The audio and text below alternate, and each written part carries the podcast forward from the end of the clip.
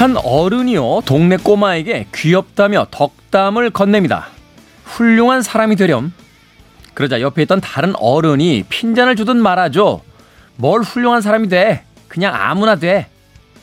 어린 시절부터 훌륭한 사람, 성공한 사람이 되라는 말을 듣고 자라온 우리는 충분히 괜찮은 삶을 산다고 해도 훌륭하지 못해서, 성공하지 못해서 무언가 부족한 사람처럼 느끼게 됩니다. 나만의 기준을 갖고 아무나 되시기 바랍니다. 자신을 믿으면 내 기준에서 훌륭하게 성공할 수 있을 테니까요. 김태현의 시대음감 시작합니다.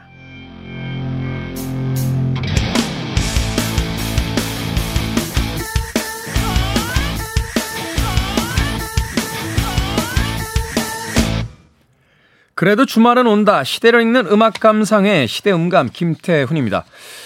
자, 명절을 맞이해서 어, 우리는 누군가를 만나게 되면 우리보다 나이 어린 사람들에게 훌륭한 사람이 돼. 성공한 인생을 살아라고 이야기하게 됩니다.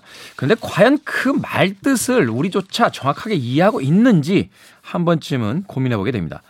예전에 어떤 웃지 못할 일화를 소개했던 사람이 있어요. 모두가 간디를 존경하고 간디의 위인전을 보지만 막상 자신의 아이들이 간디가 되겠다라고 하면 다 뜯어 말린다는 거죠. 어, 위대한 인물이 되라라고 하지만 그 위대한 인물이 되기 위해서 얼마나 많은 희생들을 치르며 또한 그들의 인생이 힘들었는지를 우리는 이미 알고 있기 때문입니다. 그렇게 생각해 본다라면 훌륭하다는 것의 기준은 과연 뭘까요? 성공한 인생의 기준은 과연 뭘까요? 하고 다시 한번 질문해 보게 되는데요. 자신이 원하는 것을 정확하게 아는 것, 그리고 그것을 할 수 있는 것. 그것이 아마도 성공하고 어, 훌륭한 인생의 기준이지 않을까 하는 생각이 들어요. 사실 적지 않은 세월을 어, 살아오면서 나는 누구인가라는 질문을 던지지만 막상 좋아하는 음식 하나, 점심 식사 시간이나 저녁 식사 시간에 메뉴 하나를 고를 때도 머뭇거리게 되는 것을 보면 나는 과연 나에 대해서 얼마나 많이 알고 있나 다시 한번 회의하게 됩니다. 자신을 잘 아는 것, 그래서 자신이 원하는 것을 할 수 있는 것, 거기에서부터 인생의 훌륭함과 성공이 시작되지 않나 생각해 보게 됩니다. 자, 김태훈의 시대음감, 시대 이슈들 새로운 시선과 음악으로 풀어봅니다. 토요일과 일요일, 일라디오에서는 낮 2시 5분, 밤 10시 5분 하루에 두 번 방송이 되고요. 한민족 방송에서는 낮 1시 10분 방송이 됩니다. 팟캐스트로는 언제 어디서든 함께 하실 수 있습니다. 에릭 카울맨의 음악 듣습니다. All by myself.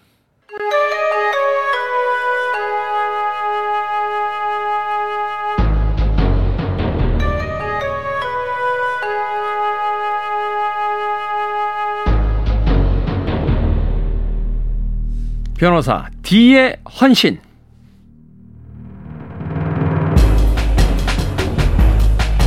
명절 밥상 위에 올릴 음식을 만드느라 주방이 분주해지고 명절 밥상 위에 올릴 이슈를 만드느라 정치권도 분주한 주말입니다. 저희는 이분이 풍성하게 차려주신 이야기 밥상에 앉아서 그저 숟가락만 들고 귀를 열어봅니다. 추리소설 쓰는 변호사 변호하는 추리 소설가 도진기 변호사님 나오셨습니다. 안녕하세요. 안녕하세요. 도진기입니다. 명절 밥상에 올라오는 음식들 중에 특별히 좋아하시는 음식 있으십니까?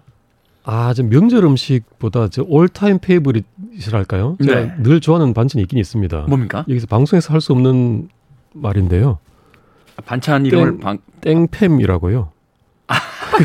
무슨 메일로도 많이 메일 이름으로 많이 쓰이죠. 아, 명절 음식 많네요. 명절에 선물로 주로 명절 최고의 선물템이죠. 에스팸 얘기하시는 네. 거잖아요. 에스팸. 야, 근데 그 서양 사람들이 그 음식을 우리가 이렇게 선물로 주고받고 먹는 걸 보면 제일 놀랜대요. 네. 그게 구제 음식이라며요. 전쟁 전쟁 때 먹는 전투 식량이고 그런데 네. 일상에서 그거를 너무 많이 먹으니까 우리나라 사람들이 저는 심지어 그 생거로 먹습니다. 생거로? 네, 안 굽고요. 아, 대단하시네요. 그 정도면 이제 그 음식력에 관해서는 거의 뭐 이제 최고 수준이라고 할수 있는데 저도 사실 그 음식 되게 어릴 때 많이 먹고 좋아했어요. 이게 이제 플레, 프라이팬에다가 살짝만 이제 기름도 필요 없죠. 그 기름 네. 자체적으로 나오니까 살짝만 이제 구워서 딱 겉면만 딱딱하게 해서 먹으면은 아주 맛있었던 변호사님이 그 음식 좋아하시는 거 보니까 역시 부잣집에서 태어나셨던 것 같아요. 이거 예전에 부잣집 아니면 못 먹는 음식. 아, 좀 아시네요. 그러니까요. 자, 에스팸 그 햄을 좋아하시는 도진기 변호사님과 함께 우리 시대 다시 만나보는 그날의 사건 이야기 속으로 들어가 봅니다. 변호사 D의 헌신. 오늘 만나볼 첫 번째 이야기 어떤 이야기입니까? 네, 첫 번째 이야기는요. 아마 변호사 뒤의 헌신 코너에서 다루는 재판 중에 가장 오래된 재판일 것 같습니다. 가장 오래된 재판. 네, 청취자 여러분들도 다 아시는 소크라테스 재판입니다. 소크라테스 재판요? 네. 그 유명한 악법도 법이다. 네, 그렇죠. 아, 소크라테스. 그 새해를 맞이해서 좀 이 재판을 한번 돌이켜 보는 것도 의미 있겠다 싶은 생각에 선정을 했습니다. 아, 진짜 의미가 있겠네요. 이런 역사적인 어떤 재판들은 우리가 사건은 아는데 네. 거기 머무르는 것 같아요. 이게 과연 어떤 영향을 준 사건이고 또 우리 시대에는 어떤 의미가 있는 사건인지 이걸 또 되짚, 어 보는 거. 그 소크라테스가 재판을 통해서 전달해준 메시지도 분명히 있거든요. 네. 그걸 한번 좀 새겨보는 시간도 될 것 같습니다. 자, 그 유명한 소크라테스의 재판. 이게 언제? 기원전이잖아요, 소크라테스는. 네. 일단 이 재판의 배경을 이해하기 위해서 그 전에 역사를 아주 잠깐만 언급을 하고 넘어갈 필요가 있을 것 같습니다. 네. 원래 아테네가 고대 네. 그리스에서 원래 가장 잘 나가던 도시였잖아요. 그렇죠. 아테네가 뭐 당시 또 그 학문적으로나 경제적으로나 가장 부유한 어떤 도시였잖아요. 네. 그러다가 그걸 시기했던 스파르타가 그 유명한 펠로폰네소스 전쟁을 일으켜서 부수게 됩니다. 아, 스파르타가? 네. 아, 아테네. 우리는 지금은 뭐 마케도니아, 뭐 아테네, 스파르타 다 그리스라고 부릅니다만 당시에는 이제 다 나눠져 있었던 도시 국가들이니까. 네, 수많은 섬으로 다 나눠져 있었고요. 그때 아테네를 이끌었던 사람이 그 유명한 페리클레스. 페리클레스. 아테네 민주주의 황금기를 열었다는 그 사람이죠. 음, 네. 이때도 아테네가 워낙 국력이 셌기 때문에 유리했습니다만 전염병이 덮칩니다. 전염병이 덮친다. 네. 아. 국운이 기운 거죠. 네. 그 전염병통에 페리클레스하고 아들들까지 다 죽어버립니다. 말하자면 이제 가장 중요한 지도자 중에 한 명이 사라지게 되는 거네요. 네.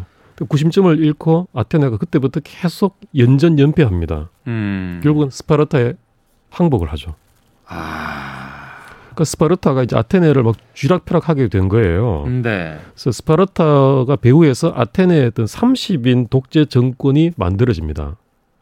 스파르타 이제 아테네의 어떤 정치를 이제 장악하게 되면서 30인 독재 정권. 네. 어. 아테네 배신자 같은 사람들인 거죠. 음. 이 사람들이 막 아테네 시민들 재산을 압류해 버리고 그 참여할 수 있는 그 성년 남자들도 다 이렇게 뭐 1,500명인가로 제한하고 막 독재를 휘두릅니다. 이완용 같은 사람이네요. 그렇죠. 네. 그러니까 도저히 못 견뎌가지고 아테네 시민들이 또 민주정 의식이 발달한 사람들 아닙니까? 그렇죠. 이 광장에서 막 그 투표하고 막 논쟁하고 하던 사람들이잖아요. 네. 8개월 만에 이 30인 독재 정권을 뒤집어 버립니다. 8개월 만에. 네. 그러면서 이 사람들이 어떤 공공의 적이었던 거예요. 이 30인 독재자들에 대해서. 네. 이런 위험이 깊게 남아 있는 상황 하에서 소크라테스 재판이 벌어진다는 것을 일단 미리 기억해 두실 필요가 있습니다. 아, 이 시대적 배경 속에 이제 아테네가 이런 상황이었다. 네. 그러니까 스파르타를 등에다 업은 30인 독재 정권이 아테네를 쥐락펴락하고 있을 때 8개월 만에 이제 시민들이 봉기해서 네. 이 사람들을 이제 그 다시 뒤집게 되는 뭐 이런 사건들이 이제 벌어지는 그 시기였다. 네, 그렇습니다. 네. 아테네는 아시다시피 소피스트들이 많이 설쳤어요. 궤변론자들이잖아요. 네. 어떤 교묘한 화술, 억지 주장 이런 것들을 포장을 잘해서 그럴듯하게 만들어내는 사람들인 거잖아요.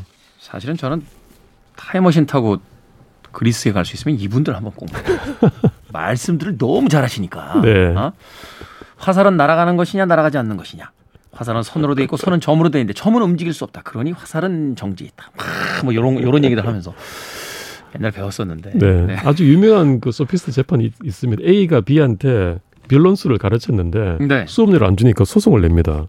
아 변론수를 가리킨 사람이. 네. 그러니까 변론수를 배운 사람이 B가 이렇게 항변합니다. 너가 나를 제대로 가르쳤으면 내가 수업료 이 재판에서 변론을 잘해서 이 내가 이길 거니까 난낼 네. 필요 없다. 변론비를 낼 필요 없다. 네. 근데 너가 만약 나를 이기면 못 가르쳤으면은 음, 내가 질 테니까. 네가 제대로 못 가르친 거니까. 내가 저, 진 거는 못, 못 배운 거니까. 못 배운 거니까 낼 필요 없어. 대박인데요. 네. 뭐 이런 어. 식의 막 교묘한 말 솜씨를 가르치던 자들이니까. 잠깐만요, 변호사님. 이거는 교묘한 게 아니라 맞는 거 아닙니까? 변호사님도 이제 법정에 가셔서 만약에 이제 선배 검사님이나 이런 분들이 계시면 네. 오늘 검사님의 이제 논지가 맞아서 제가 지게 된다라면 제가 학교 다닐 때 저 선배 검사님에게 배웠는데 잘못 가리킨 거니까. 나한테 손해배상 해줘야 된다. 막 이러면서. 어, 대박인데요. 그렇죠. 이 변론에서. 이런 사람 만나면 도망가야죠. 네. 그래서 이렇게 소피스트들에서도 조금 그 감정이 안 좋은 그런 시절이었어요. 네. 이 무렵에 이제 기원전 399년입니다. 음. 이 소크라테스 그 재판이 열리는데 이 소크라테스는 잘 아실겠습니다만 뭐 이렇게 그 석공 아들로 태어나서 수수하게 늘 이렇게 맨발로 막 누더기옷을 걸치면서 길 가던 사람 붙들고 끝없이 질문을 반복하죠. 그 소위 이제 대화법이라고 하죠. 질문을 네. 계속 함으로써 이제 어떤 그 무지를 드러내게 하고 깨달음을 얻게 하는. 네. 그러니까 사실 소크라테스의 철학이 뭐냐라고 물었을 때 답할 수 있는 사람이 거의 없습니다. 그러니까 뭔가 이제 완성된 형태로 만들어지지가 않았다는 거군요. 네. 어. 책을 남긴 것도 없고요. 네. 소크라테스의 제자인 플라톤이 책을 많이 썼기 때문에 남아 있는 거지. 소크라테스 음. 같은 체계적인 철학을 남긴 것 같지는 않고요.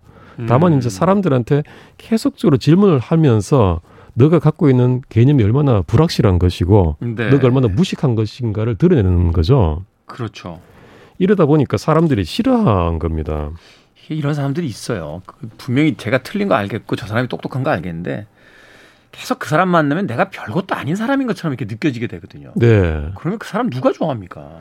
게다가 더 안 좋은 게 주로 이제 젊은 애들한테 이게 잘 통할 거 아닙니까? 그렇죠. 젊은 애들 모아놓고 막 이렇게 하는데 젊은 애들이 우와 이거 이 양반 대단하다 말빨 최고다 음. 이렇게 하고는 집에 가서 부모들을 상대로 그걸 하는 겁니다. 아버지 당신 얼마나 모르는지 아세요 이러면서 막 하는 겁니다. 그러니까 부모들이 이런 나쁜 자가 있는 애들을 어, 꿰어서 타락시킨다고. 음, 이 애들을 우리 애가 얼마나 착한 애였는데 그냥 이 사람을 만나고 나더니 집에만 오면은 애가 이상해져가지고 온다고. 네. 근데 사람이 자기가 아무리 뛰어나다 하더라도 이렇게 미움을 사면 결국은 궁지에 처하는 거 아니겠습니까? 그 이솝 우화 속의 이솝도 사실은 이빠른 소리 하다가 최후를 맞게 되잖아요. 네. 어, 틀린 얘기를 해서 최후를 맞은 게 아니라 바른 이야기를 해서 최후를 맞게 되는데. 네. 그래서 이때 소크라테스를 정식으로 고소를 합니다. 멜레토스, 아니토스, 리콘 이 세 사람이 정식 형사 고발을 하는데요. 음, 네. 혐의는 크게는 두 가지입니다. 소크라테스가 국가에서 인정하는 신을 인정하지 않고 다른 음. 괴이한 신령 다에몬이라고요. 다에몬. 이걸 숭배한다. 그러니까 소크라테스가 이단을 숭배한다. 네. 이런 얘기를 많이 했다고 해요. 내면으로부터 자신을 올바른 길로 인도하는 다이몬 일종의 음. 정령이랍니다. 정령. 이, 이 다이몬의 소리를 나는 듣는다. 여기에 따라라. 이런 식으로 얘기를 했는데 이게 너 왜 우리 국가가 인정하는 그런 뭐 제우스, 아폴론 이런 신을 섬기지 않고 이런 귀한 신령을 숭배하느냐. 이게 어떻게 보면 이제 문학적 수사로 봤을 때는 뭐 이성 혹은 뭐 내 안에서의 어떤 그 소리 뭐 이런 걸인데 이걸 이제 우상화 시켜버렸군요. 네, 신성 모독이었다라는 거죠. 아... 두 번째가 아까 말씀드린 그 제목 젊은이들을 타락시켰다. 젊은이들을 타락시켰다. 네. 그런데 이 배경에는 그게 있었습니다. 아까 그 스파르타에 지고 난 뒤에 스파르타의 사주로 아테네를 장악했던 30인의 독재자 있지 않습니까? 그렇죠. 그 중에 한 명이 소크라테스의 제자였어요. 아, 이게 또 사돈의 팔촌이 또 거기 또 줄을 대고 있으면은 이게 그 같이 엮이잖아요. 네. 그 미운 자들을 가르친 사람이 소크라테스니까 음. 그 바탕에는 어마어마한 그런 미움이 깔려 있었던 겁니다. 그렇겠네요. 어, 저 사람 누구야? 저 옛날에 소크라테스 쫓아다니면서 저 뭐뭐 뭐 한다고 했던 친구 아니야? 뭐 이렇게 되는 거군요. 네. 그래서 이 아고라 그 광장 있지 않습니까? 그, 그 논쟁하는 광장이죠. 네. 그 재판적인 이제 아고라로 정해지고 여기에서 소크라테스의 재판이 벌어지게 됩니다. 음. 여기에서 그 당시 그리스 아테네 재판 제도를 조금 설명을 해드릴까 하는데요. 이 당시에도 재판이 그라페와 디케라고 두 종류가 있었습니다. 아, 재판이 두 종류가 있어요? 네, 그라페가 디케. 공공 재판. 이를테면 형사, 행정 이런 것들이었던 거죠. 음, 공공의 어떤 이익에 관련된 재판. 네. 디케가 사적 소송, 그러니까 민사 소송. 민사 소송이네요. 네. 네. 형법과 민법 이렇게 다 나눠지는 거네요. 네. 그래서 아테네 재판은 기본적으로 배심 재판이거든요. 음. 판사가 아예 없고 배심원들이 전적으로 다 결정을 합니다. 민주적 절차를 숭배했던 어떤 정치 시스템이니까. 네. 이 그라페가 공공재판이니까 배심원단이 훨씬 컸어요. 음. 기본적으로 최소 단위가 500명입니다. 아, 배심원단이 500명이에요? 네. 근데 500명을 해버리면 250대 250이 나와버릴 수 있잖아요. 그렇죠. 그럼 어. 결론이 안 나기 때문에 한 명을 더 붙입니다. 501명. 네. 아. 그래서 이제 사건이 커지면 500명 단위를 더 붙이는 거예요. 1,500, 1,001명, 1,501명, 아. 2,001명 이런 식으로. 이게 이제 사안이 중대할수록 야 이것도 민주적이면서 과학적이네요. 그러니까 사람의 어떤 샘플 숫자가 더 많아야 어떤 통계 조사를 했을 때 그 이 근사치의 값이 나온다. 이걸 이제 알고 있었던 거군요. 그렇죠. 그래서 사람 숫자를 더 많이 물론 이제 재판이라는 것이 숫자가 많다고 정확한 재판의 어떤 결과 나올 수 있는 건 아닙니다만 그럼에도 불구하고 그런 방식으로 이제 배심원의 숫자를 정했다. 네. 그 최대치로는 6천 명까지도 있었다고 하고요. wow. 근데 이 중에 참 재밌는 소송이요. 저는 이거 굉장히 호감 가는데 그라페 파라노몬이라는 소송이 있는데요. 네. 불법적인 법률, 잘못된 법률을 제한한 자를 고소할 수 있어요. 아, 그러니까 어떤 공공의 이익을 위한 법률을 이렇게 만들자고 제청한 게 아니라 네. 이게 자기 어떤 사적 뭐 내 토지가 지금 어디 그 그린벨트로 묶여 있는데 이걸 이제 내가 개발을 하려면 이 그린벨트 풀어야 되니까 그 관련 법규를 내가 내 이익 때문에 이렇게 막 만들어서 제정을 하면 그 사람을 고발할 수 있는 법이 있다고요. 그렇죠. 그 사람도 고발되지만 저 지금의 우리나라 의원들처럼 네. 의원이 법을 만들면서 기존에 있던 법리와 다른 엉뚱한 법을 만들어서 제안을 했을 때 네. 그것도 처벌 가능하다는 거예요. 어, 그러니까 국회의원 그 법을 이제 그 만들겠다고 제안한 사람 네, 왜 이렇게 엉뚱한 법을 만들어서 우리를 괴롭히려고 들어? 멋진데요, 그리스. 네, 이거 좀, 좀 호감이 가고 네. 이걸 좀 리스크는 있는 게 반대로 이 사람을 고소했는데 배심원들의 표를 5분의 1 이상 얻지 못하고 지면 고소한 사람이 예, 천 드라크마의 벌금을 내야 됩니다. 야, 이것도 안전장치군요. 그러니까 막 고소고발이 횡행하지 않도록 네. 너 이거 5분의 1 정도는 그래도 동의를 받을 만큼 나름 어떤 근거가 있어야 돼. 안 그렇고 그냥 네 개인적인 의견으로 막 딴지건을 하고 이거 소송하면 벌금 물어야 돼. 이렇게 이제 안전장치 만든 거군요. 네, 그렇습니다. 그리고 아곤팀의 토스라는 게 있는데 이게 일종 그라페 소송 중에 이런 소송입니다. 유무죄를 배심원들이 결정을 하고요. 어. 네. 그다음에 형벌도 배심원들이 결정하는데 음. 형벌 어떻게 결정하냐면은 고소한 사람 원고, 그다음 피고인 고소당한 사람 네. 두 사람의 각각 형벌을 제한하고 배심원들이 그 중에 마음에 드는 표의 형벌에 투표하는 겁니다. 오. 소크라테스가 이 방식으로 재판을 받았어요. 아곤 디메토스.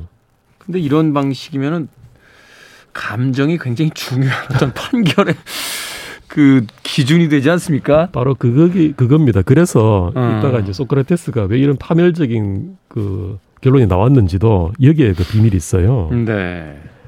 디케 사적 소송은 이제 배심원단이 201명 혹은 401명 이렇게 예, 나누어지게 되고요. 그리고 이 당시에는 이제 재판이 시작이 되면 원고가 3시간을 연설을 하고요. 네. 피고가 3시간 하고 배심원들 투표나 기타 절차 3시간 이렇게 9시간 걸립니다. 아니 뭐 투표 절차야 그렇다 치지만 3시간 야 이게 무슨 저 필리버스터도 아니고 3시간씩 나와서 연설을 해야 돼요. 그러니까 총 왔다 갔다 공방이 반복되는데 원고가 쓸 수 있는 시간이 총 3시간. 아. 피고 측 시간이 총 3시간. 근데 그 이제 시간은 물시계로 잽니다. 그리고 이제 투표도 좀 재밌는 것이요. 그 배심원들한테 토큰을 두 개를 줍니다. 동그란 청동 토큰. 음. 하나는 구멍이 가운데 뚫려 있고 네. 하나는 막혀 있습니다. 아, 그래서 이걸로 투표를 하는 거군요. 네.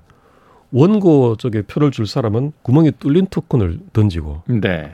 피고 쪽에 표를 줄 사람은 구멍이 막힌 토큰을 들고 던지고 그래서 자기의 선택을 들키지 않기 위해서 가운데를 손가락으로 이렇게 잡고 던졌답니다. 음. 하나는 이제 청동 항아리는 원고, 음. 자기가 지지하는 쪽. 그다음 나무 항아리는 자기가 지지하지 않는 쪽. 음. 이렇게 해가지고 각자 집계를 하는 거죠. 네. 이런 식으로 이제 진행됐다는 재판인 걸 말씀을 드리고요. 소크라테스의 어떤 변론 내용을 조금 한번 살펴볼 필요가 있을 것 같아요. 야 소크라테스 재판을 저희가 그렇게 오래 전부터 알고 있었는데 이렇게 자세히 또 우리가 분석해 보긴 처음인데 어, 이 흥미진진한데요. 네. 어. 우선 젊은이를 타락시켰다라는 고소에 대해서 소크라테스 이렇게 말합니다. 약간의 소피스적인 궤변이 있는데 한번 들어보시기 좋을 것 같아요. 네. 어 이거 어디 가서 듣겠습니까? 소피 네. 그 소크라테스의 항대는. 네. 제가 김 선생님한테 질문을 하는 걸로 하겠습니다. 좋은 이웃과 나쁜 이웃을 택하라고 한다면 누구를 택하시겠습니까? 좋은 이웃이죠. 좋은 이웃이죠. 네. 소크라테스가 말합니다. 나는 늘 젊은이들한테 둘러싸여 있다. 나의 이웃들이야. 음. 그래서 그 젊은이들을 좋은 일수로 두고 싶기 때문에 타락시킬 동기가 전혀 없어. 아, 야, 이거 교묘하네요. 너 같으면은, 야, 너 같으면은 좋은 사람들하고 같이 시간을 보내겠냐? 나쁜 사람들하고 시간을 같이 보내겠냐? 좋은 사람들이지, 그럼. 그럼 내가 옆에 사람을 타락시키면 그 사람 나쁜 사람들 되는데 내가 그럴 이유가 뭐가 있어? 바로 그런 거죠. 그리고 뭐 교- 의도는 교묘한데요. 네, 의도는 안 그랬다 해도 결과적으로 그렇게 됐다면 결과적으로 타락시켰다고 한다면 그럼 나는 고의가 없는 거야. 아, 그렇죠. 나는 그 사람들을 그래도 더 좋은 이웃으로 만들려고 했는데 그 사람들이 내 얘기를 잘못 알아들어서 타락이 된 그건 내 탓은 아니지. 네. 아, 이렇게 되는 거군요. 네. 그다음 두 번째 기소 내용이 그 다이몬의 계시라는 정령 메시지를 막 믿었다는 거 이거를 고소를 했지 않습니까? 그렇죠. 뭐 이단의 어떤 신을 섬겼다. 네, 무신론자라는 그 탄핵인데 여기에서 이렇게 또 변론합니다. 마술을 믿으면서 네. 말, 말. horse, horse. 네, 마술을 믿으면서 말의 존재를 믿지 않을 수가 있습니까? 아, 그러니까 야 올림픽 그 승마 대회에 나가라고 하면서 말이라는 게 있어 근데 이렇게 얘기할 수는 없는 거 아니냐? 네. 그리고 피리 연주를 믿으면서 피리의 연주자의 존재를 믿지 않을 수 있습니까? 어, 야 우리가 앞으로 이제 훌루 콩쿨 대회를 열 건데 근데 훌루 부는 사람도 있니? 이렇게 이렇게 물어볼 수는 없는 거 아니냐? 네. 아, 저희 그러면 결론 이렇게 말합니다. 그러면 누군가가 인간과 신 사이에 신성한 매개자가 있다고 믿으면서 그 정령의 존재를 믿지 않을 수 있습니까? 야 기가 막히군요. 그럴 수 없다라고 답을 하시겠죠. 어, 직, 직접 신의 소리를 들은 적이 있습니까? 없지 않습니까? 그러면 그 중간에 매개자가 있다는 것이 분명한 건데 네. 신의 존재를 믿으면서 왜 매개자를 믿지 않습니까? 바로 그겁니다. 정령이 신의 신이거나 신의 자손인데 그걸 내가 말하는 게 무슨 잘못이냐? 그 당신은 지금 모순돼 있다. 애당초에 내가 신을 믿지 않는다고 했다가 음. 이번엔 또 그 반인 반신 정령을 믿으면 신을 안 믿는 거라고 했다가 이게 무슨 소리냐? 소크라테스 선생님 살아계시면 한번 교육 좀 받으러 가고 싶은데요. 천하무적인데요. 네. 이야, 기가 막히군요, 아주. 그러면서 마지막으로 이제 내가 초래한 원한이 큰지 안다. 하지만 그것의 정체는 세상의 질투와 중상이다.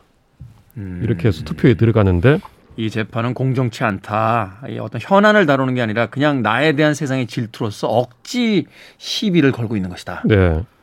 하지만 결과는 281대 220으로 유죄가 나옵니다.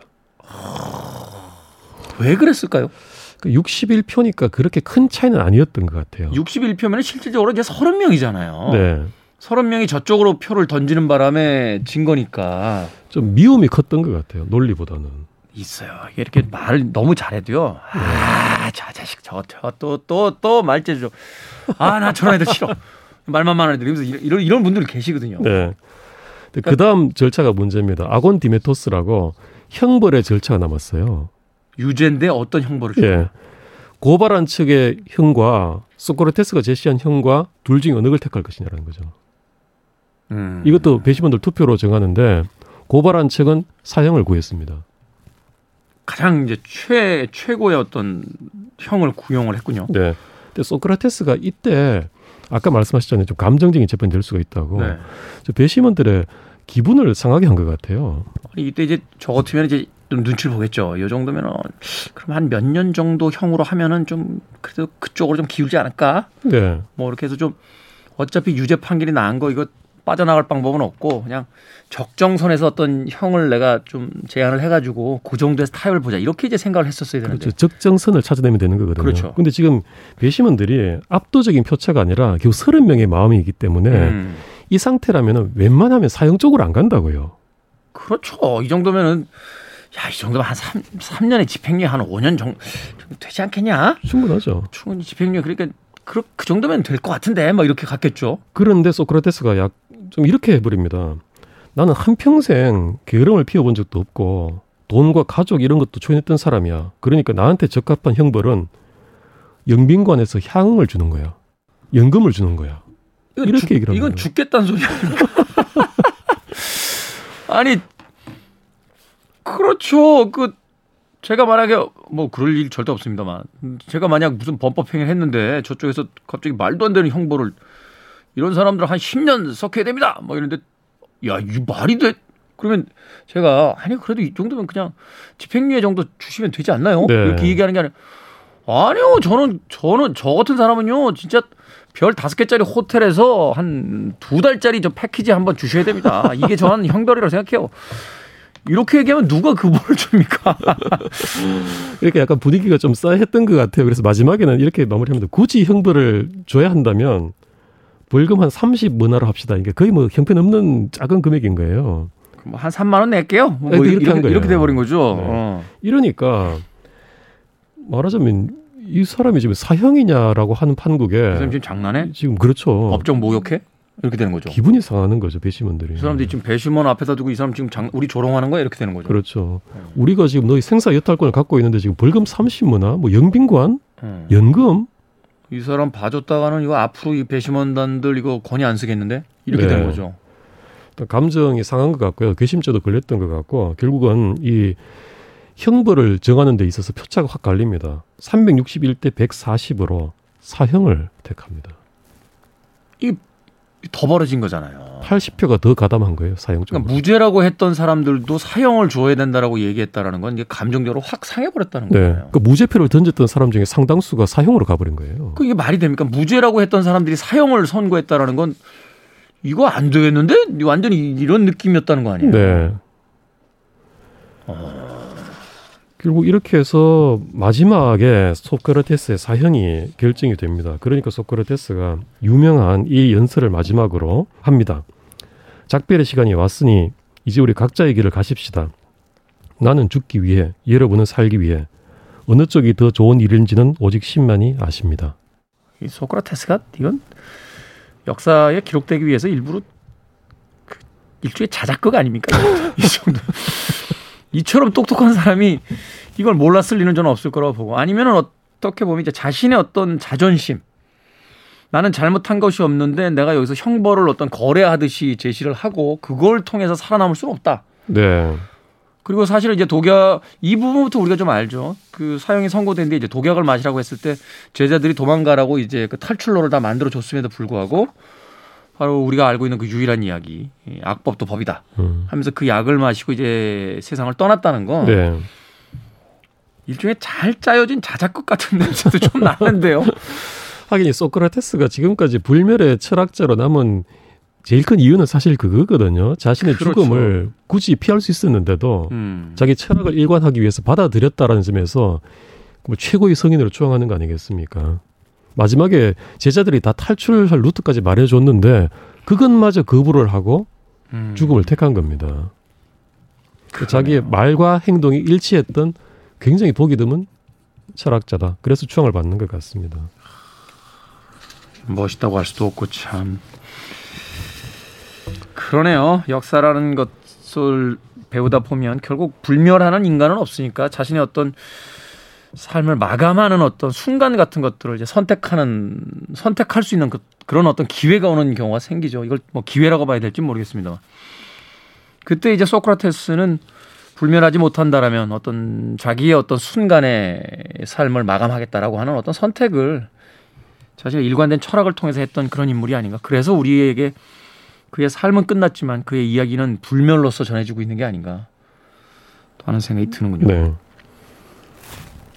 소크라테스에 대해서 하나도 모르고 있었다는 생각이 다시 들면서 어, 소크라테스에 관련된 책을 좀 다시 봐야겠다. 최근에는 아리스토텔레스를 읽고 있었는데 아, 그러시군요. 소크라테스가 훨씬 더 매력적으로 느껴지기 시작했습니다. 아리스토텔레스의 스승의 스승 아닙니까? 그러니까요. 자, 소크라테스 기원전 399년 지금으로부터 무려 2,400여 년 전의 사건 만나보고 왔는데 이번에는 어떤 사건 만나봅니까? 네, 이번은요, 현재도 진행 중인 재판입니다만, 아. 대전에서 있었던 부작위 살인 재판입니다. 부작위 살인 재판이요? 네. 부작이라는 게 뭡니까? 부작위가 글자 그대로 하지 않는 것이거든요. 하지 않는 것. 네. 그 살인은 우리가 늘 특정한 행위에 의해서 이루어집니다. 능동성이 흉기를- 능동성이 있는 거잖아요. 예, 흉기를 쓴다든지, 뭐 독을 푼다든지, 이런 거죠. 네. 근데 하지 않음으로써 사람을 죽일 수도 있다라는 겁니다. 아, 사람이 어떤 위급한 상황이 되거나 했는데 아무것도 하지 않고 그냥 그 자리에 있다. 네, 그렇죠. 뭐 하다못해 뭐 119에다 전화를 하든지 아니면 응급처치를 하든지 아니면 자기가 뭘 하면 그 사람을 살릴 수 있는데 네. 그걸 안 했다. 그렇습니다. 그것도 경우에 따라서 살인죄가 성립이 되고요. 그것으로 재판을 받은 사건입니다.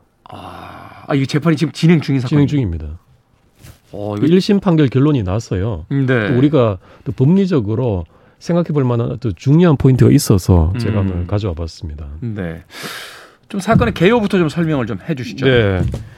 이 피고인이 남성이에요. 이 남성이 또 뭐 어떤 그 기관 회사의 그 고위직이었는데요. 네. 그 아래 저 부하 직원이었던 여성과 내연 관계가 됩니다. 거기까지만 들어도 이미 알겠어요.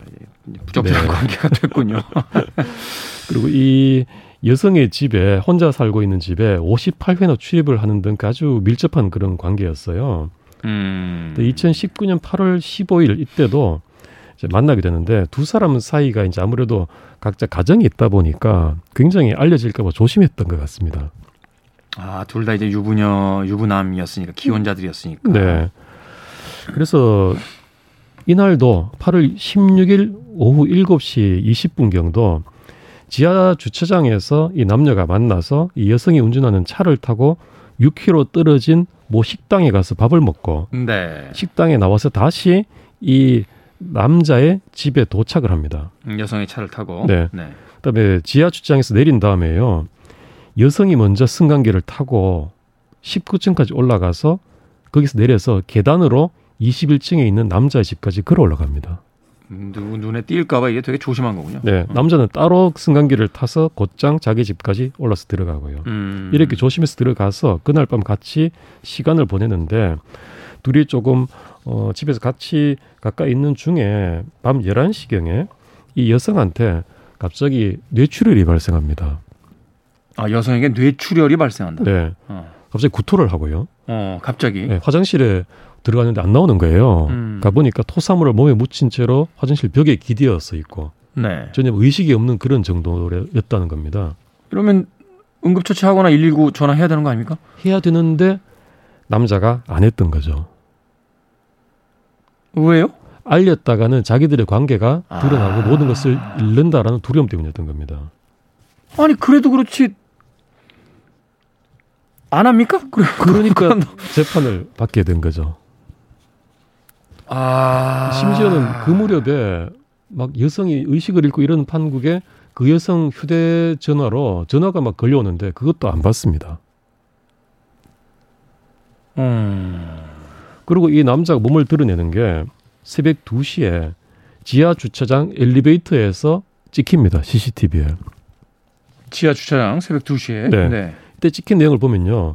이 여성이 신발도 안 신었어요. 네. 그다음에 그 속옷도 안 입은 상태에서 겉옷만 걸친 상태에서 겨드랑이를 끌고 겨드랑이에 팔을 끼워서 엘리베이터를 슬슬 끌고 들어오는 장면이 보입니다. 네. 그다음에 이 상태에서 지하 1층까지 이동한 다음에 여성을 다시 의식을 잃은 상태로 끌어내서 바닥에 눕혀놓고요. 차를 가져와서 뒷좌석이 여성 몸에 맞도록 위치를 조정해서 차를 세운 다음에 뒷문을 열고 여성을 뒷좌석에 싣는 겁니다. 네. 이때도 의식이 없어서 제대로 안 실리니까 거의 짐짝처럼 그 좌석에 앉히지도 못하고 레그룸이라고 있죠. 그 밀어넣고 이 과정에서 상당한 충격을 받습니다. 바닥에 머리도 쿵쿵 찍고 바닥에 질질 끌려다니기도 하고요. 아니 아무리 내연 관계라고 해도 그래도 최소한 어떤 애정이 있었던 관계인 것 같은데 어떻게 사람을 그렇게 다루죠? 그 이때부터 참 눈살이 찌푸려지는 그런 장면들이 찍혔던 것 같아요. 그리고 그 뒤에 찍히는 걸 보면요. 이 차가 약 5분 뒤에 근처 공터 주차장의 모습을 드러냅니다. 음. 그다음에 이 남성은 거기에 차를 주차한 다음에 여기서 어쩔 줄을 몰라서 왔다 갔다 우왕좌왕하는 모습을 보입니다. 아니 병원으로 간 게 아니었어요? 네, 공터 주차장으로 갑니다. 공터 주차장이요? 네, 거길 왜 갑니까? 그러니까 이유가 없는 거죠. 이거 뭐 진행 중인 재판이니까 제가 더 이상 얘기는 안 하겠습니다. 네, 네. 그래서 남자가 조수석으로 들어갔다가 내렸다가 막 왔다 갔다 반복합니다. 그러고는 다시 차에 탔다가 주차 위치를 바꾸기도 하고. 그러니까 이제 어떻게 해야 되나 생각한 거 아니에요. 그러니까 네, 일단은 바로 응급실로 가야겠다는 생각은 미뤄두고 네, 그 생각을 미뤘다라면은 나머지 남는 생각들이 별로 좋지 않은 생각들인 경우가 더 많은데. 네. 이렇게 우왕좌왕 하다가 5시 40분에 이때 다시 집으로 들릅니다. 아파트로. 여자를 데리고요? 네, 운전해서 다시 집으로 들어왔어요. 이 여성의 속옷을 챙긴 다음에 이제 병원으로 드디어 옮깁니다. 그런데 이때 남자가 모든 것을 계획을 세웠던 것 같아요. 음. 자기 전화로 이 여자의 휴대폰으로 전화를 두 차례 가장해서 겁니다. 알리바이 만드는 거죠. 네, 자기가 마치 이렇게 전화를 걸었는데 저는 안 받더라 이런 음, 모습을 음, 만들어내는 음, 거죠. 음. 새벽 6시 30분에야 병원 응급실로 도착을 합니다. 그래서 이렇게 말합니다. 아, 주차장에서 내 차 뒷자리에 이 여자가 쓰러져 있더라. 그래서 병원으로 데리고 왔다. 이렇게 말을 합니다. 대한민국 21세기에 CCTV가 얼마나 많은데 그게, 그게 통할 거라고 생각을 했단 말입니까? 그러니까 이게 그 짧은 시간에 만들어낸 시나리오였던 것 같아요. 근데 병원에서 보니까 이미 여성이 죽어 있는 겁니다. 그 새벽 4시나 5시 사이에 죽은 것으로 보인다라고 판정을 했고요. 네. 그래서 이 사건을 가지고 검찰이 이 남성이 사실 참 나빠 보이지 않습니까? 납득이 안 가는데요. 네. 그뭐 여성을 상대로 어떤 가해 행위를 한 건 아닙니다만 당장 119나 112나 병원으로 싣고 갔어야 했는데 밤새로 딴짓한 거 아닙니까? 아무것도 안 하고. 그 이게 바로 부작이다. 부작위로 이 여자가 죽을 걸 알면서 그대로 그런 식으로 시간을 허비했다라고 해서 부작에 의한 살인으로 기소를 합니다. 글쎄 뭐 살인의 의도성까지 있었는지는 잘 모르겠습니다만 어찌됐건 부작위에 의한 사망 사건, 살인까지는 모르겠지만 뭐 사망 사건 뭐 이렇게는 볼 수 있는 거 아닙니까? 사망입니다. 그리고 이제 어쨌든 기소 자체는 살인으로 기소를 한 거죠. 네. 살인이냐 아니냐 재판이 벌어진 건데 근데 기본적으로 이 부작위 살인을 제가 말씀드린 이유가 극히 드뭅니다. 부작위 살인 기소가. 그렇죠. 이게 뭐 직접적인 어떤 사망의 어떤 원인을 제공하지 않았다라면. 네. 네. 이게 부작위 살인 사건 케이스를 보면요. 아마 김 선생님은 아실지 모르겠는데 아실 겁니다. 아마 77년에 있었던 이리역 폭발 사고 아세요? 네, 압니다. 그때 음. 영무원이 그 술 마시고 차에서 자다가 다이너마이트 상자에 불이 옮겨 붙는데 음. 그걸 그대로 두고 음. 튀었어요. 도망갔어요. 겁나서 도망갔죠. 네, 그때 네. 그 다이나미트 상자가 터지면서 연쇄 폭발이 예, 생기면서 네. 뭐 엄청나게 많은 사람들이 죽었죠. 네, 그 사건으로 부작위 살인으로 기소가 돼서 어, 부작위와 폭발물 파열죄로 기소가 돼서 무기징역 구형했다가 법원에 징역 10년을 선고한 건이 있었고요. 음. 또 이제 우리 국민적인 비극이죠 세월호 사건 때 이준석 선장. 그러네요. 음. 부작위 살인으로 탈출 지시 안 했죠. 네. 기타 이제 뭐 개인적인 사건들도 있습니다만 어, 이런 부분들을 좀 생략하고요. 거의 뭐 드물다는 점은 말씀을 드리고 음. 이렇게 기소를 해서 일단은 검찰도 사건 자체가 유죄를 받은 사례가 드물기 때문에 굉장히 좀 심혈을 기울여서 기소를 준비를 했던 것 같아요. 네. 1심 재판 결과 어떻게 나왔습니까? 1심 재판 결과는 무죄입니다. 무죄요? 네. 음. 일단은 이 남자가 이 여자가 굉장히 위급한 상황이 있었다라는 거, 그리고 그대로 두면 죽을지 모른다는 걸 인식했다라는 거, 모든 과실들을 재판부가 인정을 했습니다. 아, 재판부가 네. 그러니까 재판부 입장에서 어, 이대로 놔두면 이 여자 죽을 수도 있는 위급한 상황이라는 걸. 네, 어. 그렇습니다. 자, 그런데 이 재판부가 무죄를 했던 이유는요, 의사들의 증언 때문입니다. 어떤 증언이 나왔죠? 일단 부검의 말로는요. 11시 30분경 화장실에 들어간 직후에 뇌출혈이 시작된 것으로 보인다. 그때 이미 혼수 상태 또는 의식이 소실한 것으로 보인다. 음. 그래서 이 남자가 새벽 2시에 승강기로 여성을 끌고 나오지 않았습니까? 네. 이때 이미 사망했을 수 있다라고 한 겁니다. 아... 뇌출혈이 그러니까 2시 이 무렵에 발생한 게 아니라 밤 그 전날 밤 11시 에서 11시 30분 사이에 발생했을 수 있다라는 겁니다. 이게 저도 주변에서 한 번 본 적이 있는데 이게 뇌출혈이 이렇게 딱 오는데 바로 정신을 잃는 게 아니라 약간 어눌해지면서 이게 뭐 손에 들고 있던 볼펜 같은 거 자꾸 떨어뜨리게 되고 뭐 이러면서 이제 시작이 되더라고요. 네. 어. 그래서 여기에 그 법의학 연구소장이라든지 다른 의사 두 사람이 더 비슷한 증언을 합니다. 이 당시에 적어도 남자가 엘리베이터로 여자를 끌고 왔던 새벽 2시경에는 사망했거나 최소 완전한 혼수 상태여서 이미 생존 가능성이 낮았을 가능성이 있다. 높다. 라고 한 겁니다. 그러니까 그 뒤에서 이제 우왕좌왕 하는 거는 도의적으로는 문제가 있어 보이지만 이게 직접 사망에 이르게 하는 원인은 아닌 것 같다 이렇게 보는 거군요. 그렇죠. 말하자면 새벽 2시경에 엘리베이터에서 막 그런 헛짓 안 하고 바로 병원으로 데리고 갔다고 하더라도 살았을 가능성이 확실히 있다라고 단정 못 한다라는 거예요. 음. 그래서 이미 그 전날 11시, 11시 반경에 뇌출혈이 발생했을 때 그때 제대로 병원으로 데리고 갔다 하더라도 꼭 이 여자가 살아났다라고는 단정 못 한다. 라고 해서 결국은 확실한 살인의 증거는 없다라고 해서 무죄를 선고했고 검찰이 항소해서 지금 2심 재판 중인 사건이 되겠습니다.